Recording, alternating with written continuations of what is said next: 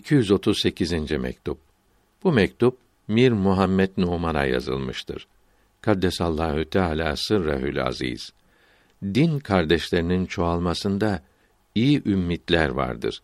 Müritlerin marifetlere, hallere kavuşması, pirlerin gevşekliğine ve ucba sebep olmaması bildirilmektedir.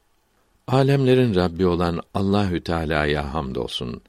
Peygamberlerin efendisine ve onun temiz olan aline ve güzel hesabının hepsine salat ve selam olsun. Hace Rahmi'nin adamıyla gönderdiğiniz kıymetli mektup geldi. Bizi çok sevindirdi. Talebenin halleri uzun yazılmış olmakla sevincimiz kat kat arttı. Din kardeşlerinizi çoğaltınız. Hadisi şerifinde buyurulduğu üzere din kardeşlerinin çoğalması ümmit vericidir. Kasas suresinin 35. ayetinin seni kardeşinle kuvvetlendiririz. Meali şerifi de bu ümmidi kuvvetlendirmektedir. Fakat önce kendi hallerine ve işlerine bakmak lazımdır. Kendi hareketini, duruşunu düşünmelidir.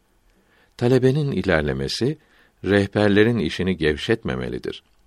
Talebenin hararetli çalışması rehberlerin çalışmalarını soğutmamalıdır. Bundan dolayı çok korkmak ve titremek lazımdır. Talebenin hallerini ve makamlarını kendisi için aslan gibi ve kaplan gibi tehlikeli bilmelidir. Onlarla övünmek ve sevinmek nerede kalır? Uç kapısının bu yoldan açılmamasına çok dikkat etmelidir. Haya imandan bir parçadır.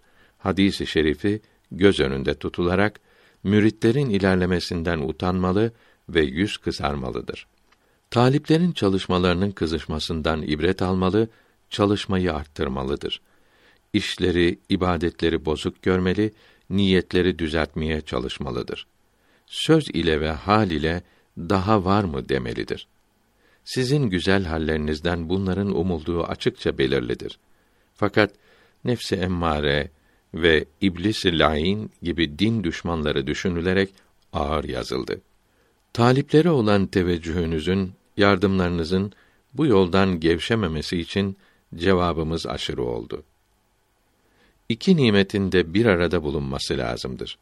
Yalnız birini yapmak aşağıda kalmak olur.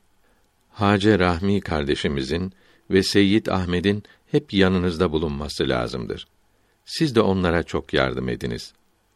Mir Abdüllatif de tövbe edebildiyse ona da yardımınızı esirgemeyiniz. Doğru yolda ilerlesin. Birkaç talibin Kadiri yolunu istediklerini yazıyorsunuz. Ebu Bekr Sıddık'ın yolundan başka hiçbir yolu hiçbir kimseye bildirmeyiniz. İki yol birbirleriyle karıştırılmasın. Fakat yalnız külah ve şecere isterlerse ve istihare uygun çıkarsa kabul edersiniz ve nasihat verirsiniz.